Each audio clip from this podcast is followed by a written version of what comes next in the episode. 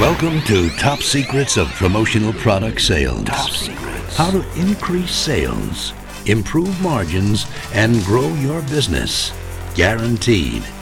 Now, David Blaze. The third point we wanted to hit on this call was this idea of systematizing your sales process for consistent results. And uh, the, the, recommendation I made earlier about autoresponder technology, um, if, I, for those of you who have heard me talk about this before and you haven't done it yet, would you please just humor me and do it?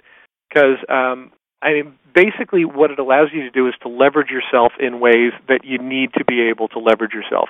To have some sort of drip campaign into place, uh, in place rather, so that when somebody new comes through the door, that they could be met with a series of communications, a series of messages from you that will allow you to communicate to them in a way that will be designed to get them to want to buy from you. Uh, we, we all know that getting somebody, you know, moving from uh, total obscurity to loyalty in somebody's mind is is the kind of thing that requires repetition of contact. And so, ideally, what we want to do when we're bringing new clients through the door is we want to have a procedure or a process that we can put them through to make sure that each new prospect we meet has been exposed to each important idea that we need to have them exposed to if you meet 10 new prospects and, and you treat them all differently and you say 10 different things and you're not sure what you said to whom, uh, the likelihood of creating consistent results with those 10 people is pretty much slim to none. What I would encourage you to do in order to make this happen in your business, if you want to look at systematizing your sales process and creating consistent results for each new lead that you bring through the door, you want to ask yourself what are some of the main points? What are some of the main things that have to be communicated to each new and existing client? What are some, some things that I want them to know about the way that we do business versus the way other people do business? What do I want them to know about our ability to solve problems for them? What do I, how do I want them to think in terms of of uh, my ability, my sales organization, my company uh, versus whatever other options are out there? Because whatever you want them to think about you and about your business the only way they're going to start thinking that is if you get procedures in place to communicate that to them on a regular and consistent basis so that they hear it so often, they hear it often enough that they internalize it, they uh, they accept it as as valid and they give you a chance to earn the business. So, for example, let's say when meeting somebody for the first time, obviously uh, and, and you know this goes to this goes back to one of my uh, one of my favorite books too, uh, Influence by Robert Cialdini, um, where he talks about the the different aspects of of psychology that will generally get people to respond to you. I mean, there's uh, there's liking. You want them to sort of you want them to like you to some extent. Well, if you plan in your communications, uh, you know how can I how can I work into my communication, whether it's email or on the phone or whether it's in person. I want to make sure that I'm likable. So as you're putting together marketing communication for your company, whether it's an ad or whether it's an email sequence or uh, or a, a sales letter, you want to ask yourself: Is what I'm writing does it seem like it's coming from somebody who's likable, or does it seem just like boring, typical business speak? Because if it's typical, boring business speak, the likelihood of somebody spending money with you is, is greatly diminished. So you want to look at those you want to look at those things and, and ask yourself, you know, how can I how can I make what I'm writing? How can I uh, come across as more likable?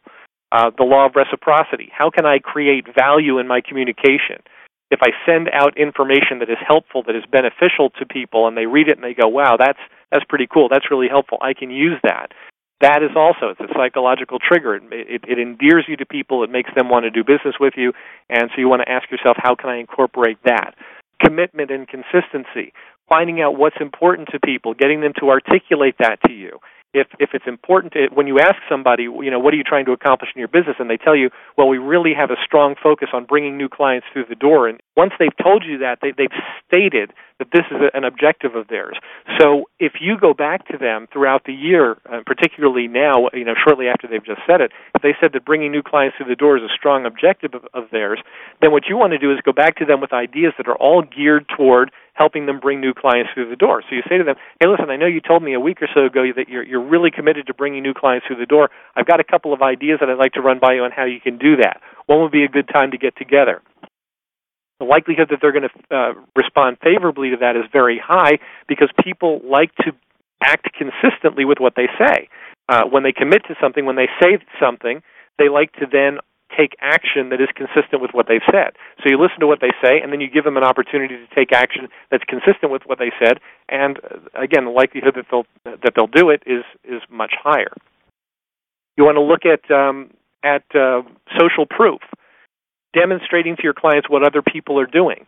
If you're if you're dealing with a with a credit union and you've got a credit union that wants to bring in a certain type of business, and you're working with other credit unions, or you can find out what other credit unions are doing to make that happen, and you can relate that to them, that demonstrates that that that's very likely to work for them. The law of social proof. Some of you, uh, if you're familiar with my stuff, you know what that is, but it's it's definitely worth repeating.